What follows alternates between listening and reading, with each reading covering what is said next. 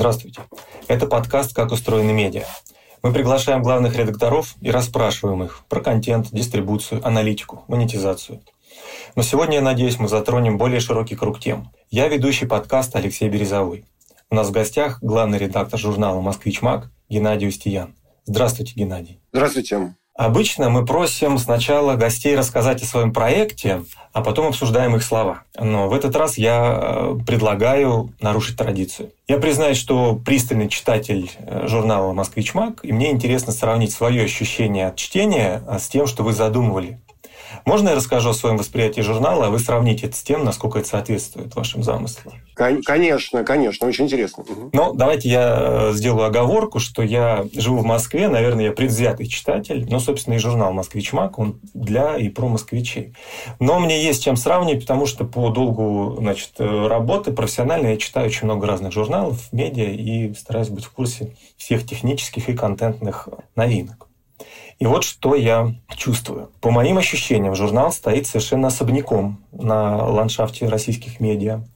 И в моем восприятии это огромный, бесконечный и красивый лабиринт, куда ты заходишь и откуда не можешь, а главное, не хочешь выбираться. Не хочешь, потому что интересно. И за каждым поворотом, за каждым кликом открывается что-то новое, и оно интересное. И вот ты уже потерял нити Ариадны, тебе не нужно наверх, наружу, ты хочешь остаться здесь навсегда. И я чувствую, что мне в журнале очень комфортно, и что для меня здесь создана очень дружелюбная атмосфера. И мне хочется читать журнал «Москвич Маг», и хочется в него возвращаться.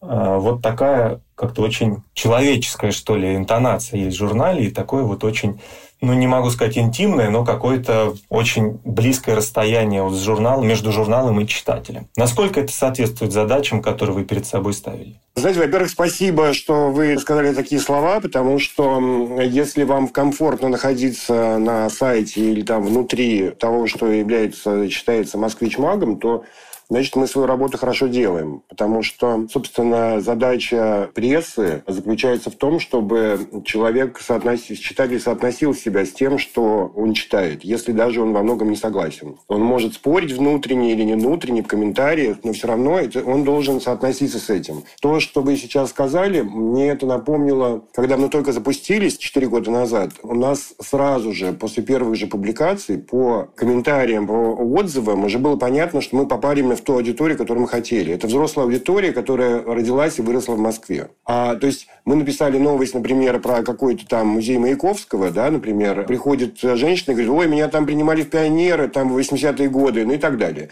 В общем, это всегда какой-то... Э, то есть мы дел, не делаем, как многие другие делают, сайты про город э, для, например, туристов или там для приезжих людей, которые открывают для себя город, или да, для людей, которые очень много было, когда мы запустились, все сайты о Москве были о том, куда пойти. К тому моменту, по-моему, уже 4 года или 5 закрылся большой город, который не был сайтом о том, куда пойти, который я читал, который мне очень нравился. Но он уже не существовал к тому моменту, и мы, собственно, попали в пустую нишу. То есть, mm-hmm. когда мы запускали, я как раз и поймался на том, что он уже делает такое издание, потому что его просто нет в Москве. И если, например, вы чувствуете, что вам интересно внутри этого сайта, значит, соответственно, вы наш, наш читатель. Это значит, мы, мы попали и в вас тоже. Хорошо.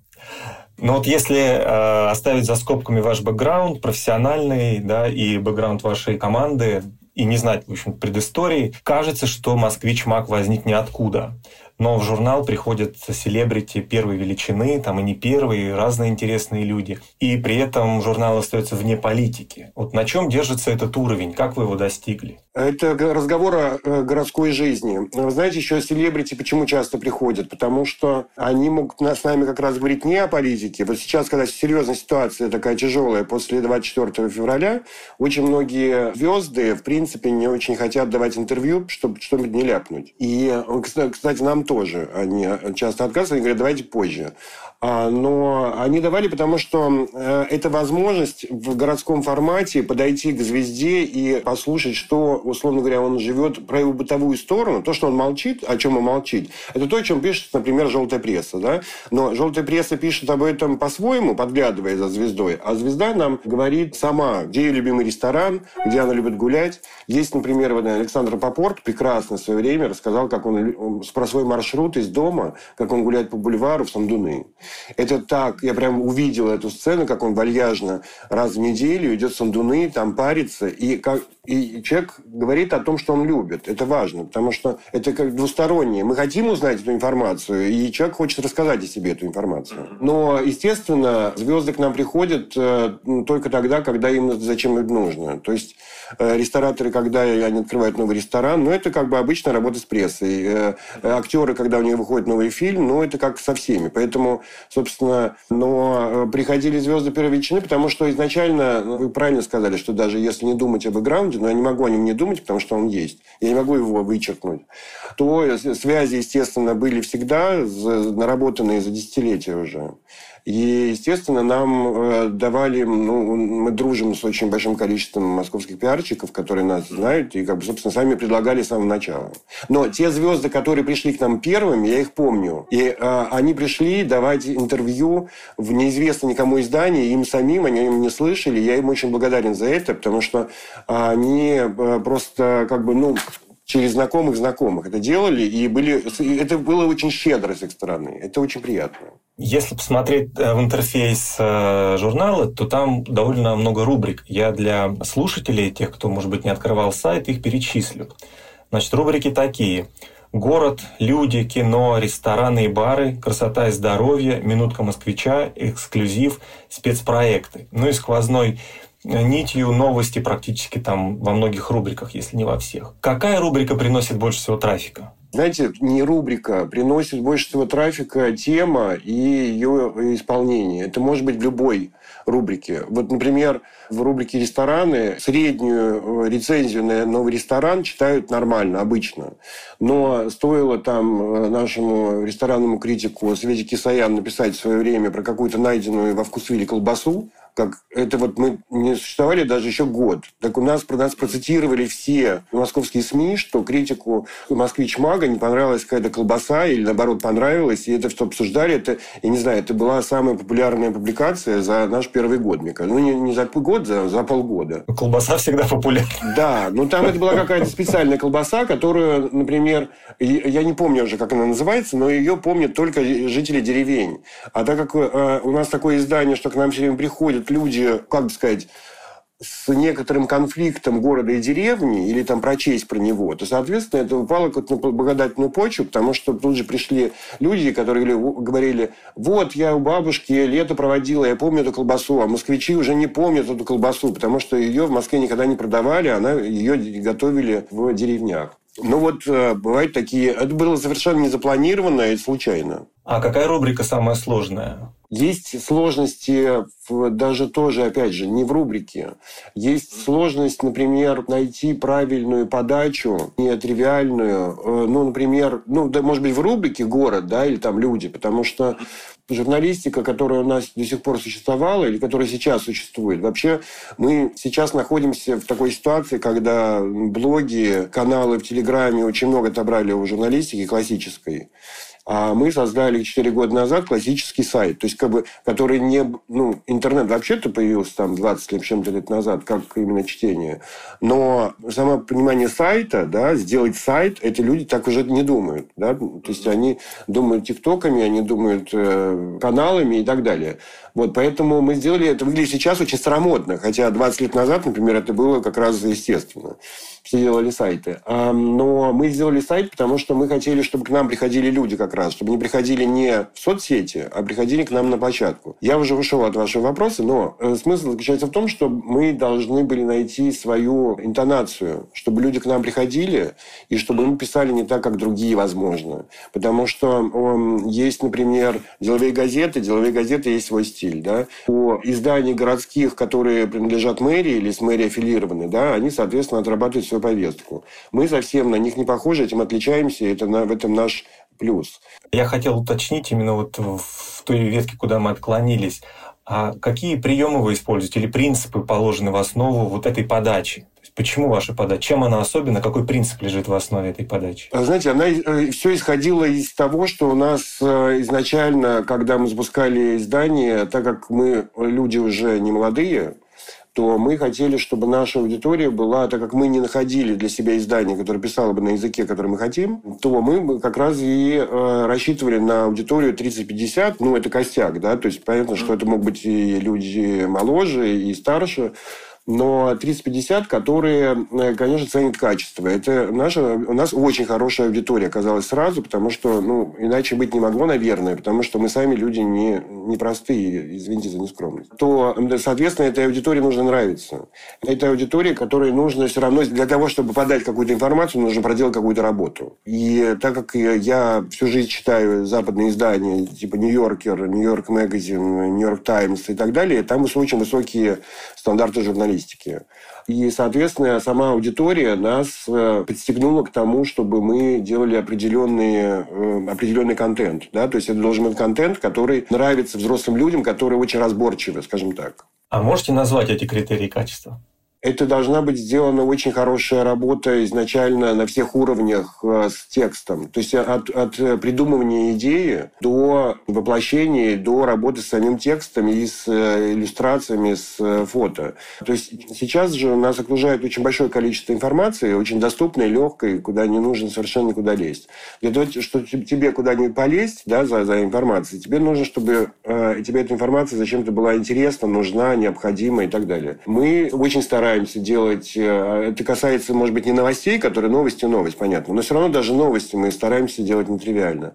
Но это касается в основном больших статей, которые требуют эм, какого-то серьезного research а или требуют э, большого разговора с кучей людей, чтобы ответить на вопросы, изложенные в статье.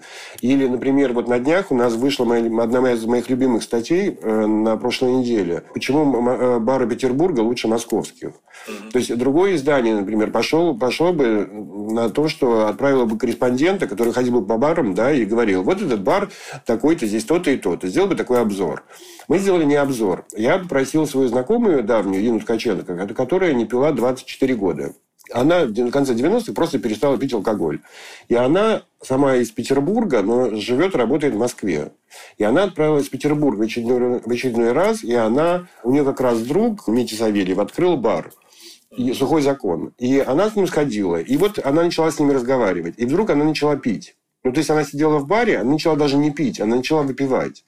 Угу. И она поняла, что она начинает выпивать совершенно по-другому, не как в молодости. В молодости она напивалась, как многие молодые люди, а сейчас она смакует хороший алкоголь, который появился. Ну, то есть, и там начались разговоры практически уже философские, да, то есть угу. про то, что почему, например, в Петербурге цена на алкоголь не влияет на его качество. То есть, как бы там можно очень дешево выпить очень качественно. И дорого можно выпить очень качественно. В Москве это чуть по-другому все устроено. В Москве как бы все диктует рынок. А Петербург, он все-таки у него есть своя специфика, потому что там все чуть-чуть по-другому. И там очень интересные попытки ответить на эти вопросы, разговоры с людьми, которые отвечают на этот вопрос. Потом сама личная история Инны, которая, как бы живя между Москвой и Петербургом, именно она и должна была написать этот текст про, про Петербург для москвичей. И, соответственно, там, и, и, естественно, попали и обзоры. То есть она ходила действительно во все эти бары и действительно про это все писала. Но мне нравится, что мы пишем субъективно. Вот, это еще один ответ на, на ваш вопрос про критерии качества. Я очень устал от так называемой объективной журналистики. А если у нас, например, есть субъективная э, журналистика, то она вся ушла в политику. То есть у нас есть, с одной стороны, политическая журналистика, которая очень разделена как бы пропагандой и контрпропагандой, да, и у нас есть остальная журналистика, которая довольно сервисной стала из-за того, что у нее такой диктат рекламодателей сейчас. И я все время хотел ну, уйти от первого, от второго и сделать третье, потому что, по-моему, это и есть настоящая журналистика, когда она субъективна. То есть человек приходит и говорит то, что он думает. То есть он видит, да, и кроме того, что он описывает то, что он видит, что как бы и есть журналистика, он делает это еще субъективно, потому что редактор считает, что этот автор имеет право на такой субъективный взгляд, потому что для него он компетентный. Вот, компетентный еще. Это важно для нас. Субъективный компетентный взгляд. Да. Классно. А как, в принципе, рождаются темы? Как составляется темник, там есть контент-план, нет контент-плана? Очень, по-разному. Его почти нет. Почему? Потому что мы, э, так как у нас, у нас редакция очень маленькая. Сколько человек работает? А, у нас работает 6 эм, человек в редакции. Всего? Всего. Uh-huh. Включая выпускающего, арт-директора и фоторедактора. Соответственно, остаюсь я и еще два редактора. Один новостник, а второй отвечает за раздел «Город». Ну, то есть за городскую жизнь. Ну, контрибьюторы. Да, все остальное – это авторы. У нас есть два постоянных автора на зарплате, которые поставляют определенное количество статей, и все остальное за гонорары. И темы приходят очень по-разному, потому что тема может прийти откуда угодно. И тема, темы подают э, в том числе и информационный фон, который происходит вокруг, ты не можешь на него не отвлекаться. Да? А какую тему не возьмете? Фон-то разный, но вот что точно не возьмете никогда? А, я сейчас пытаюсь вспомнить ближайший пример. Я никогда не возьму а, ну как, опять же, нет запрещенной темы. Мы, мы... Э...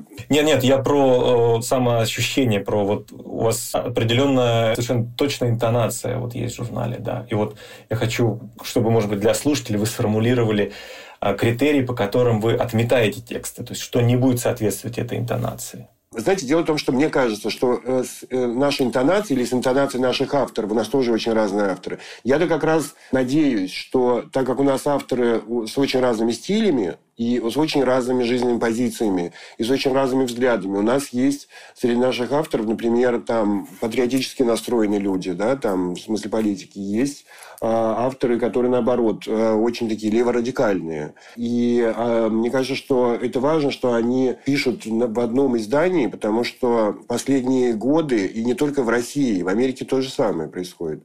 Все э, издания, они очень стали поляризованы. То есть ты открываешь, не знаю, ты включаешь Fox News, да, и ты видишь одну картину Америки. А ты, например, открываешь New York Times, и там совершенно противоположная картина Америки, картина людей. Но я э, хочу, чтобы у нас было, условно говоря, и Fox News, и New York Times. Потому что мы, например, сделали недавно интервью с эм, хозяином, который запустил Царьград, да, там телеканал. Он, нас, он меня интересует как персонаж. То есть, условно говоря, он меня интересует, как интересовал бы американского журналиста Роберт Мердок, который, собственно, на его деньги существует Fox News. И это э, западные издания, демократические, например, левые, они могут сделать интервью с Робертом Мердоком, и ничего страшного не случится. Мы получили шквал обвинений в том, что мы, например, находимся на тех позициях, которые, не, условно говоря, не, не, не приемлемы для них. Но мне кажется, что как раз пресса должна быть... Э, как бы мы задавали вопросы, те, которые интересуют нас как издание, э, не, э, можно не разделять ценности этого человека, да, но он должен выговориться. Он должен сказать, ты можешь прийти с ними согласиться, ты можешь с ним спорить, но это не значит, что он не может иметь трибуны. И, ну, кроме, естественно, в рамках закона. И поэтому я потерял... Я забыл, о чем вы спрашивали. Я пытался вывести вас на критерии... А, что что, чего не может быть. Да. Знаете, мы ограничены городом, мы пишем про все. Мы не, знаете, что мы не пишем о чем?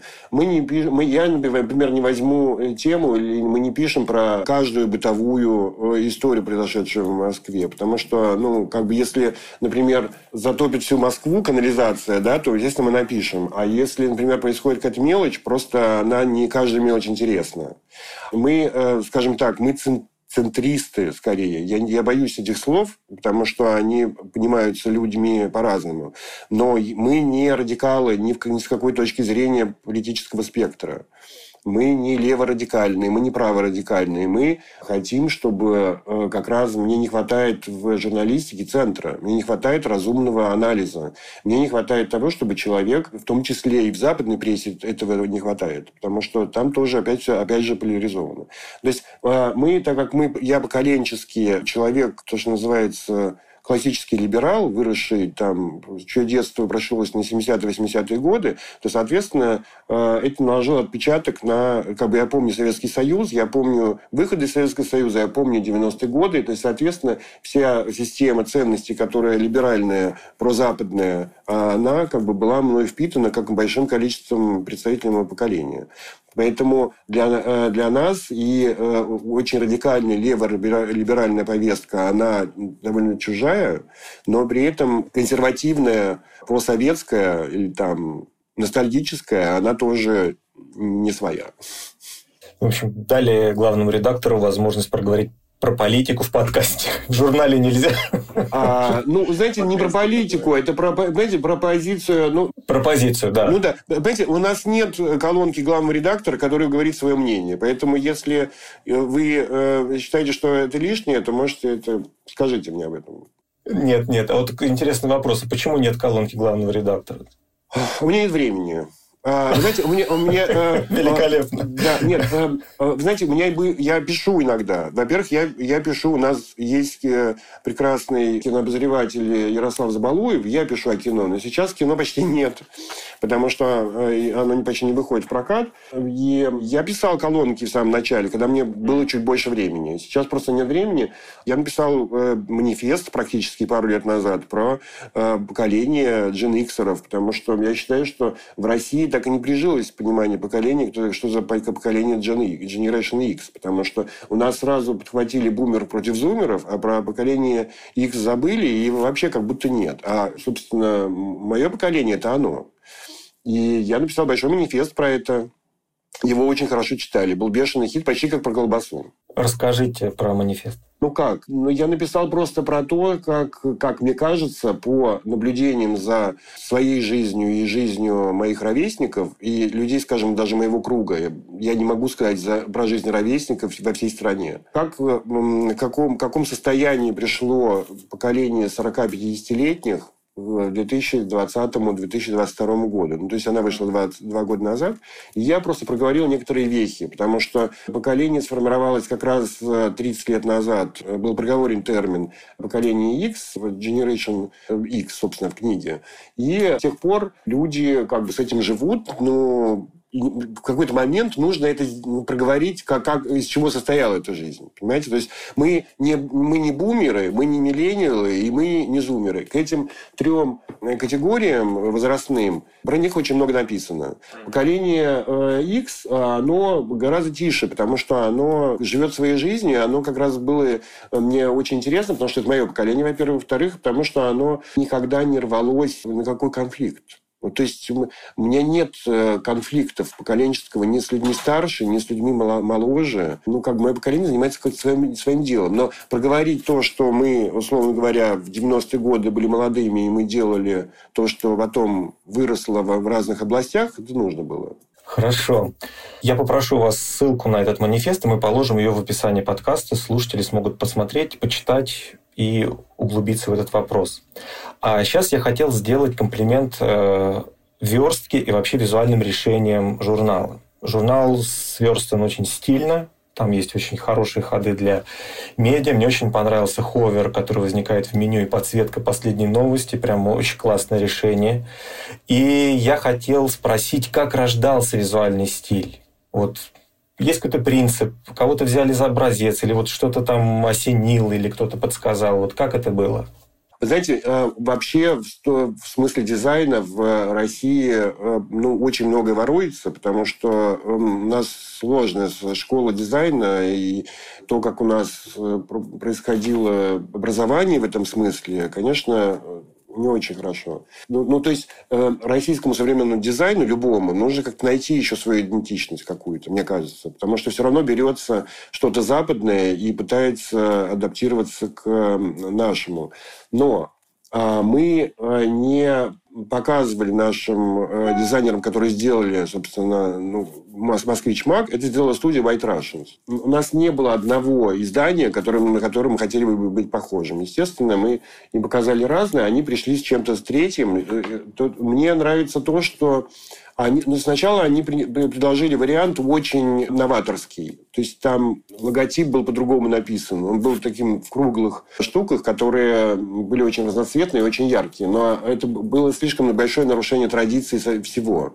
Поэтому наш, например, логотип сейчас, да, он может напомнить какие-то логотипы каких-то советских литературных изданий даже, кто их помнит. А если, например, кто не помнит, да, там все равно есть какое-то ощущение какой-то преемственности и чего-то такого старого знакомого из детства.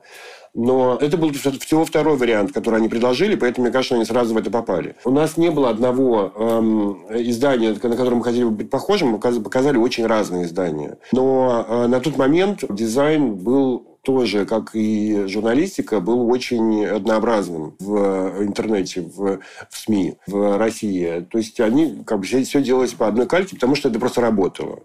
Мы, мы это сделали чуть по-другому. Но мы сделали ленту, да, но понятно, что без ленты не уйдешь, потому что к этому подталкивают технические требования чтения. И во всем остальном, ну, да, ну, мне кажется, такое совмещение нового и старого.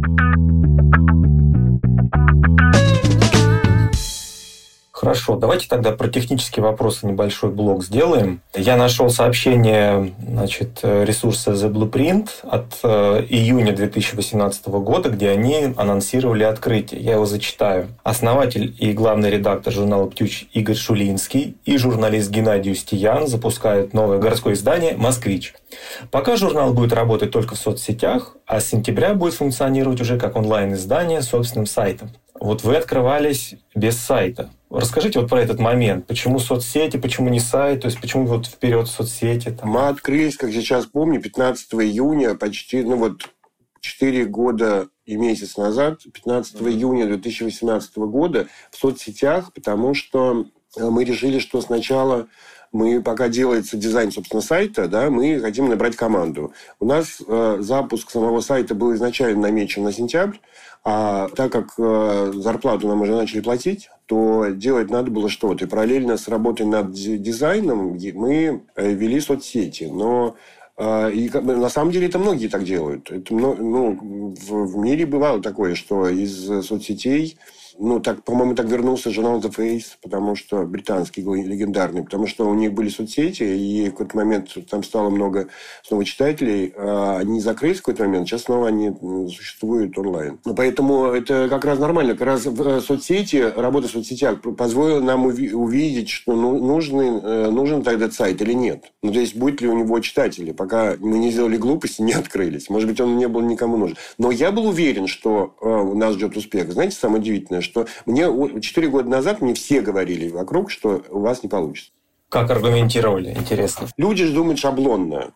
Во-первых, уже запускать сайт было 4 года назад старомодно потому что уже был Телеграм, все ушли в Телеграм. Но видите, как показывает жизнь существование в чужих соцсетях, которые как чужие площадки, не ваши, они всегда чреваты проблемами. Вот все люди, которые э, за последние пять месяцев перестали зарабатывать в Инстаграме или стали зарабатывать гораздо меньше, да, потому что его заблокировали. И все равно как мы сделали свою площадку, поэтому это важно. Мне говорили, что люди перестали, уже больше не переходят на сайты, ничего подобного. То есть я перехожу на сайты, на западные. Вот все сайты, которые я читаю, это официальная пресса, это никакие не телеграм-каналы. Я читаю Нью-Йоркер до сих пор, Нью-Йорк Магазин, Нью-Йорк Таймс и так далее, и Гардиан.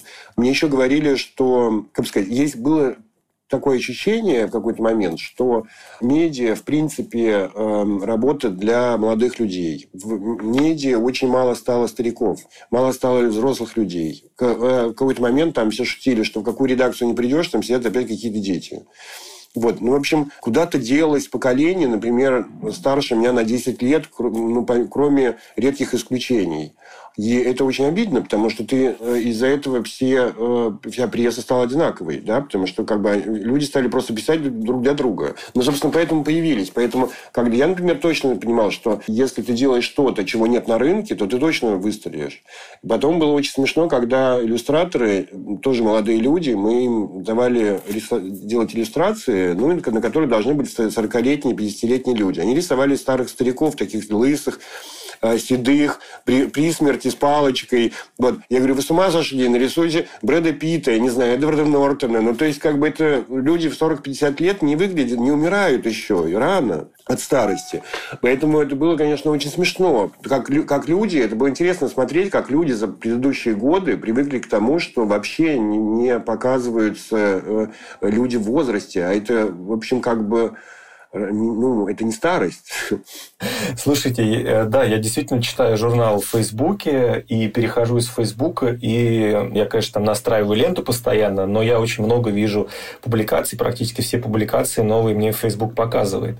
В принципе, вы работали как-то вот с э, этими платформами, которые сейчас запретили? Как у вас построена дистрибуция, кроме Фейсбука? Вот два вопроса про Фейсбук конкретно, как и в целом как дистрибуция построена. Вы знаете, конечно, мы пострадали последние месяцы, потому что э, блокировка привела не только к тому, что упала э, посещаемость именно самих соцсетей, и мы еще потеряли возможность, например, у них была прекрасная, очень удобная система э, продвижения публикаций когда ты захватываешь э, новых читателей.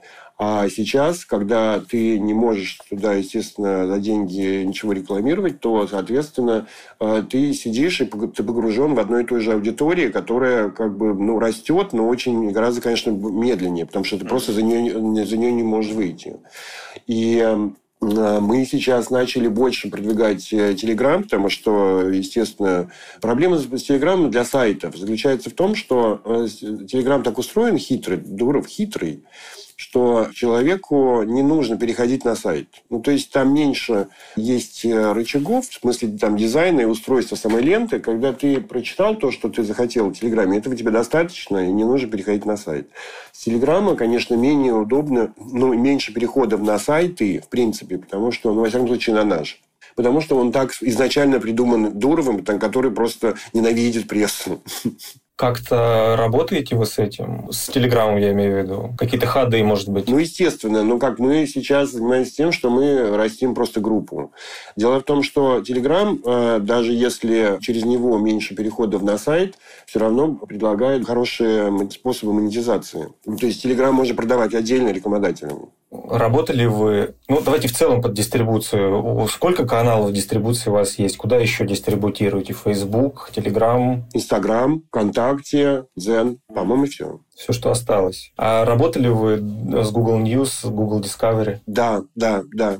У нас от Google приходит очень большой хороший трафик, когда у нас оригинальная относительно других новость, например, которые другие наши там не конкуренты, а просто другие СМИ не опубликовали, то очень хорошо поднимает Google. То есть, а сейчас от Google как раз э, он стал гораздо более эффективным э, инструментом, э, чем соцсети, потому что, ну, понятным причинам.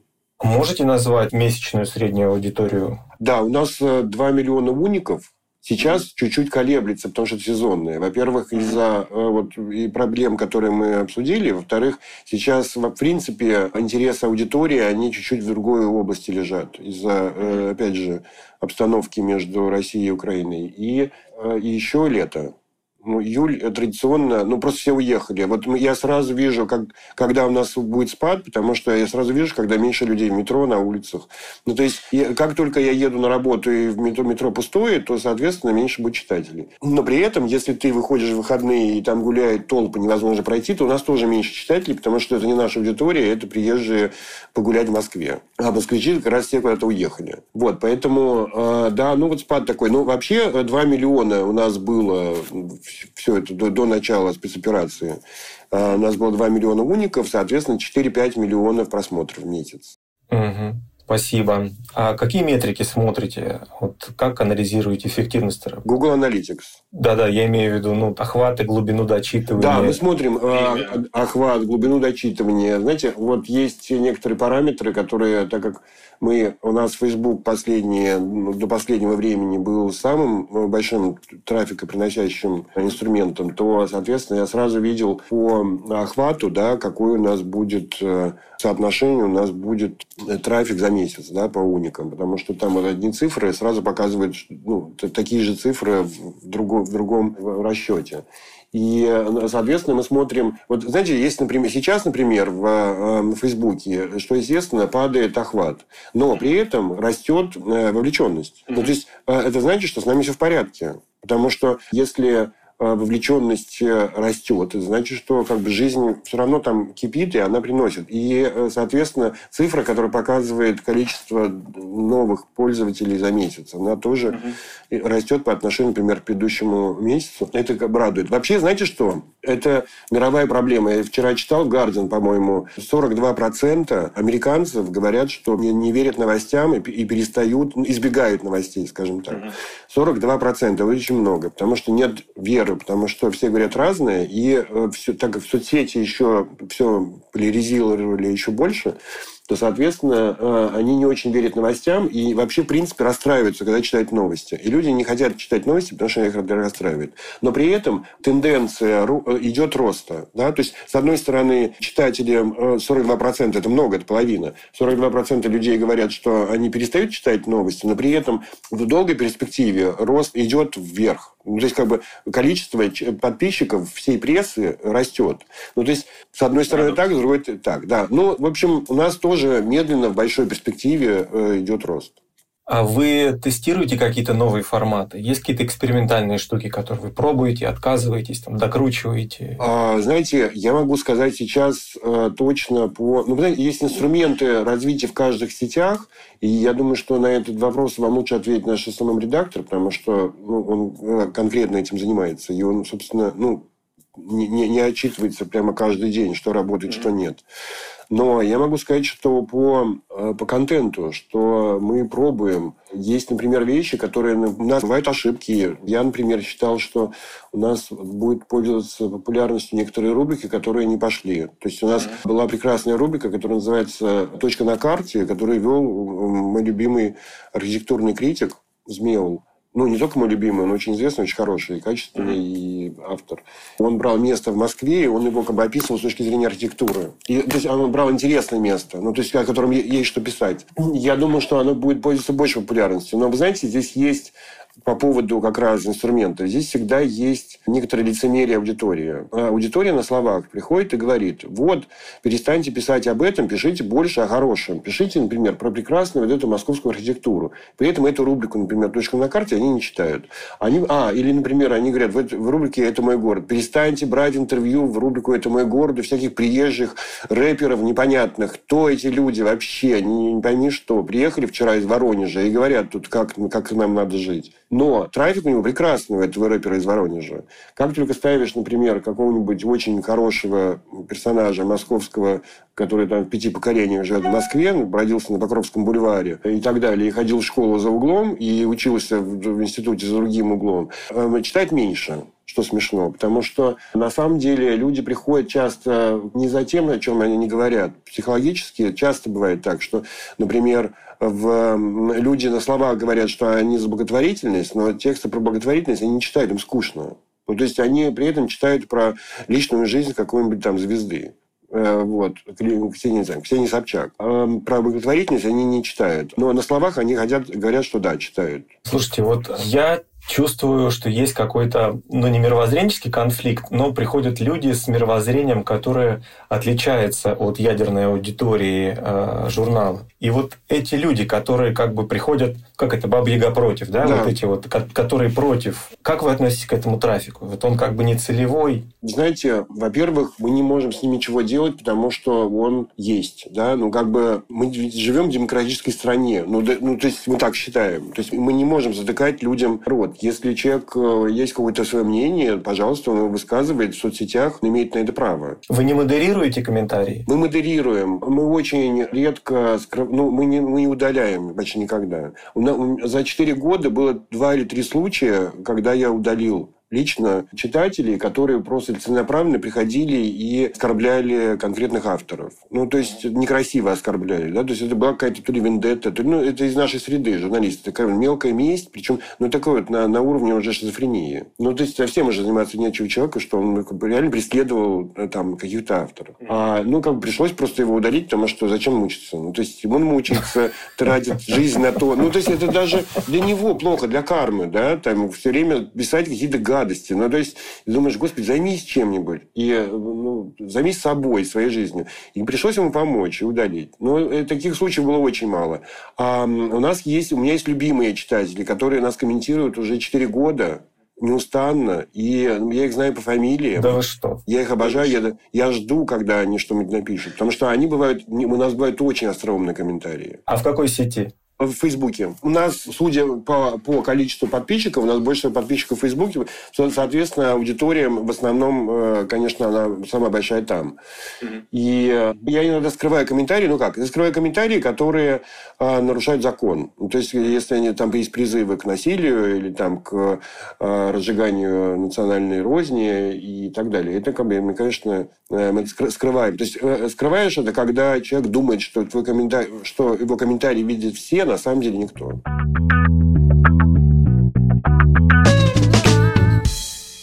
У меня есть вопрос про монетизацию журнала. Если не можете, не отвечайте. НДИ, коммерческая тайна, я все пойму. Журнал находится на самоокупаемости? Он достиг самоокупаемости? А, знаете, он достиг самоокупаемости, насколько я знаю. Я знаю не все цифры. У нас, я просто помню, что мы составляли план. К четвертому году он должен был выйти на самоокупаемость. И зная, что, что план выполняется, то э, я надеюсь, что это как-то вот уже происходит. Но на более раннюю самоокупаемость никто не рассчитывал. То есть она была заложена. Ну, пресса – это не, не быстрые деньги, да, там все знают.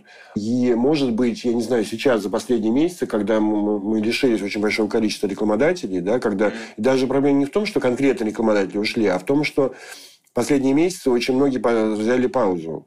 Э, и стали ожидать, что будет дальше. Но при этом э, ну, ее просто реклама стала меньше. Но она не прекратилась, и есть ощущение, что она вернется в том же объеме. А вот каналы монетизации, способы монетизации, какие основные были? Например, три самых доходных продукта или направления, которые приносили деньги журналу? Они, знаете, самое смешное, что у нас до сих пор очень э, хороший способ монетизации – баннерная реклама.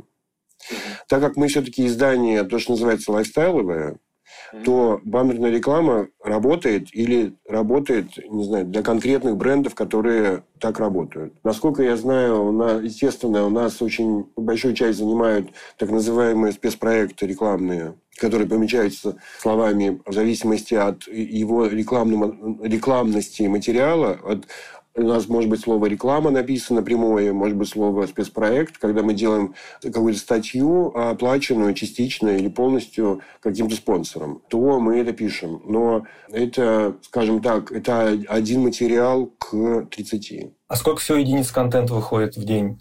У нас выходит 19 публикаций, плюс мы еще делаем несколько за, загодя на выходные, ну, там в среднем, ну, 20. Сейчас чуть меньше, потому что у нас два сотрудника в отпуске, это очень тяжело.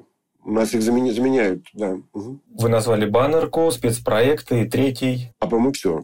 Все, окей. А тогда вот э, такой вопрос, если сможете, было бы интересно услышать на него ответ. Вы говорите, что в 2018 году, когда вы задумали это медиа и планировали его запускать, все вокруг говорили, что это не получится. А я так понимаю, что журнал был запущен на деньги инвестора. Да. Почему инвестор дал деньги в ситуации, когда все вокруг говорило, что этот проект не полетит? А, знаете, он вообще давал деньги на очень разные проекты, в том числе и разовые, не ожидая совершенно никакой отдачи. Он э, известный инвестор многих проектов, в том числе с Игоря он давал на проект, который э, был театр на улице, по-моему, насколько я помню. Я не помню, как он сейчас называется. Он делал одно издание с Владимиром Яковлевым, который основатель «Коммерсанта», до нас. Соответственно, мы стали делать э, это издание, но мы сразу пришли к нему с... Мы не, мы не с протянутой рукой пришли. Мы пришли к нему с конкретным предложением по тому, что мы э, будем приносить деньги, и мы... Э, с бизнес-планом. С бизнес-планом, конечно, и, соответственно, мы перед ним отчитываемся а, за эти деньги. То есть я не, не, не отчитываюсь лично, это занимается издатель, но я знаю, что это происходит, и общение очень плотное. Э, но потом, понимаете, есть какие-то вещи, которые я не могу говорить за него, но когда человек, я понимаю желание некоторых людей, которые благодарны стране, которая дала им возможность стать очень успешным, и частично это вернуть. Ну, то есть там была просто история, например, как, как, почему бывают такие встречи судьбоносные, когда мы сделали, начали, только запустили «Москвич Маг», мы сделали э, рубрику «Это мой город» с руководителем балета театра Станиславского Немировича Данченко. Он француз. Он э, бывший танцовщик, и он ходил на его спектакли в молодости в Париже. Ну, то есть, есть такие совпадения вдруг, он говорит, о, Господи. Ну, то есть, он, он вдруг, он понимает, что он сейчас инвестировал в издание, которое написало про э, героя, которого он ходил в детстве Париже еще. Ну, то есть, это есть вещи, которые просто сближают. Это было совершенно не запланировано. Если хотите, можете назвать его имя. Александр Горез. Прекрасно, спасибо. Давайте попробуем небольшой теоретический демарш сделать. Вот я о чем. Теоретик медиа и футуролог Андрей Мирошниченко считает, что современные медиа мертвы в классическом понимании, и мы живем во время смерти газет. Ну, это довольно с Фукуямы до конца истории Мартынова, конец времени композиторов, это, значит, конец медиа, ситуация постмедийного пространства. И с этой точки зрения тотальное проникновение интернета и всеобщее авторство как бы вообще отменяют саму необходимость создания медиа. Каждая новость распространяется вирусным путем. Да, интересная новость там, имеет больший охват, неинтересная – меньший охват. Но в силу теории пяти рукопожатий охват может быть вообще тотальным. Ну, мы сейчас за скобками оставляем fake news и вот эти все токсичные дела. Это в, называется токсичный редактор в терминологии Мирошниченко. У меня к вам вопрос. Зачем делать медиа в мире, где информация находится даже не на расстоянии клика, а на расстоянии движения большого пальца по экрану смартфона? А, знаете, я, мы как раз, когда нам все говорили, что мы провалимся, я, я была единственным, который знал, что мы выстрелим. Я встречался с одним очень известным человеком, именно один из немногих, который понимает в интернете, в медиа. Ну, то есть он был очень высок, высокопоставленным э, менеджером в компаниях, которые как бы ну, довольно были успешны, да, медийные именно.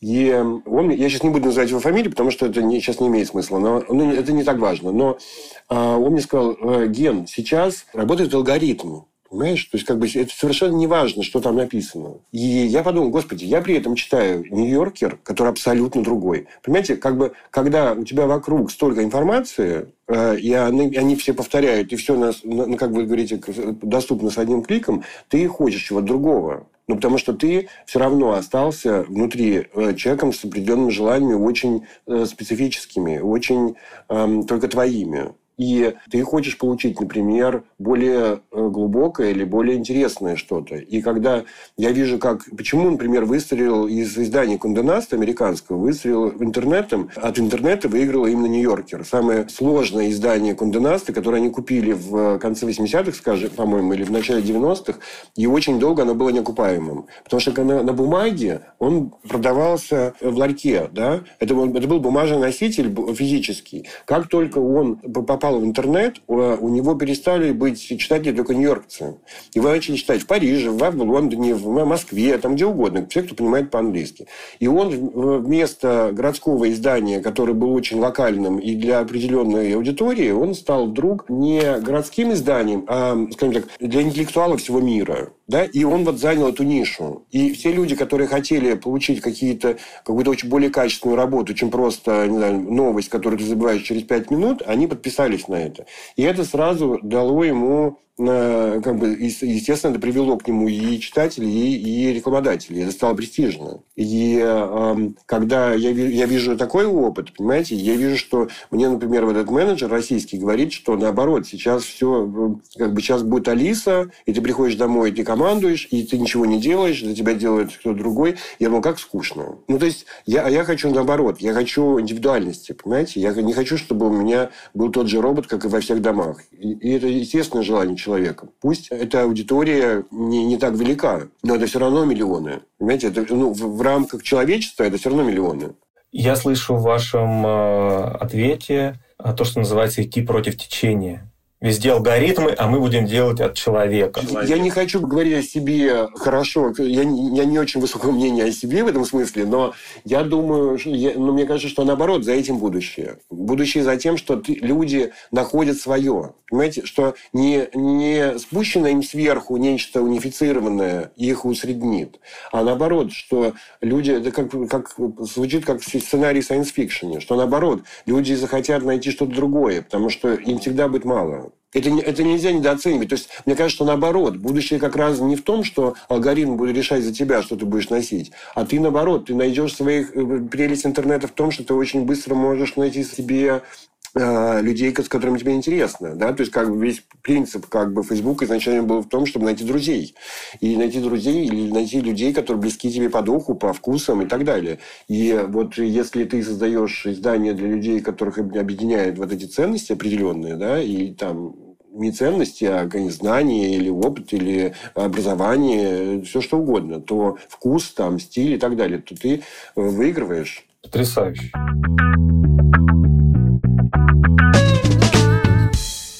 И это такой небольшой блок личных вопросов. Он, наверное, проистекает из того, что э, вы говорите. Э, для слушателей я скажу, что Геннадий был в числе создателей журнала «Птюч» в 90-е годы. Он работал в журналах «Time Out», «Афиша», «Wonderzine», еще в менее знаменитых изданиях, но в достаточно заметных в российской медиасфере. У меня вот такой вопрос. Тень журнала «Птюч» стоит за вашей спиной? А вы знаете, а, ну, это нельзя выкинуть из жизни. Во-первых, а самое смешное, что вот обычно люди в молодости часто меняют работу, а потом успокаиваются и где-то задерживаются. А у меня наоборот было. У меня одна из первых работ была как раз в Птюче. Я там проработал 8 лет. Я, я нигде больше не проработал так долго. А потом уже после 30 я начал скакать по работе, менять их там ну, раз в год и чаще. И это же говорит как раз вот сейчас, когда ты смотришь со стороны, да, там лет, высоты лет, то ты понимаешь, что, в общем, это 8 лет твоей жизни, которые определили твою молодость. Ну, как бы, это, это была возможность жить жизнью своего поколения. Описывать жизнь своего поколения. Конечно, она стоит. Но это, не, это, ну, как бы, это часть меня. Хорошо. Вы уже частично ответили на вопрос, почему перестали писать э, колонку в своем журнале, ну или пишете ее редко. Но я видел ваши колонки на афише, в, на портале Бюро. Это давно, это было старое. Нет, это давно уже не пишу. И вот я как с тех пор сюда пришел, я одно время писал для РБК «Стиль», но даже перестал туда, потому что нет времени. Хорошо. А острые вопросы задавать можно? Да. Что изменилось в журнале после 24 февраля этого года? Вы знаете, изменилось. Мы стали про это писать, но опять же в своем стиле. Мы, мы написали про культуру доносов, которая сейчас существует в интернете, когда, когда просто идет э, там, люди стучат друг на друга, как в советские годы. Это точно культура. Да. А мы написали про э, украинцев, которые живут в Москве, что они думают про их жизнь. А мы написали, вот мы, мы стараемся на почти каждую неделю, у нас что-то есть на эту тему. Вот, вот таким образом изменилось. Но так как в Москве, э, да, ну, знаете, даже странно, тихо, то это как бы мы отражаем жизнь Москвы в этом смысле. Хорошо.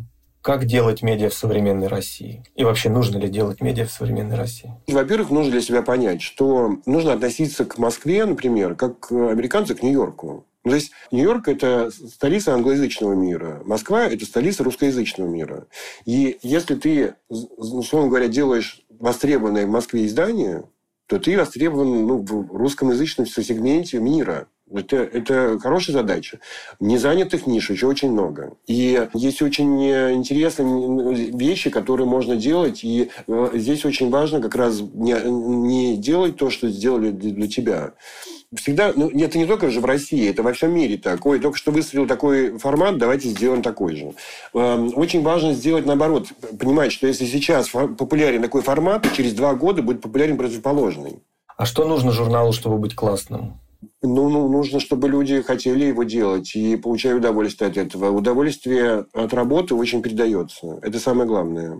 Вы начали с редакции, не с читателя. Я правильно слышу? А, знаете, у нас так получилось, повезло, что 4 года назад, когда мы запускали издание, как раз были свободны несколько человек ключевых, которые, ну, собственно, у нас всего-то несколько.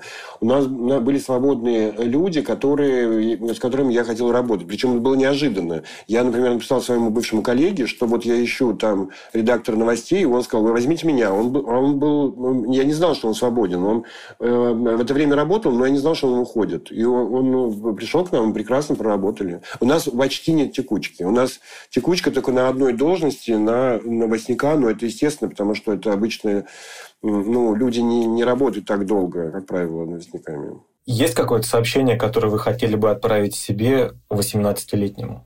Когда мне было 18 лет, я прочел статью в газете «За рубежом», которую выписывали мои родители.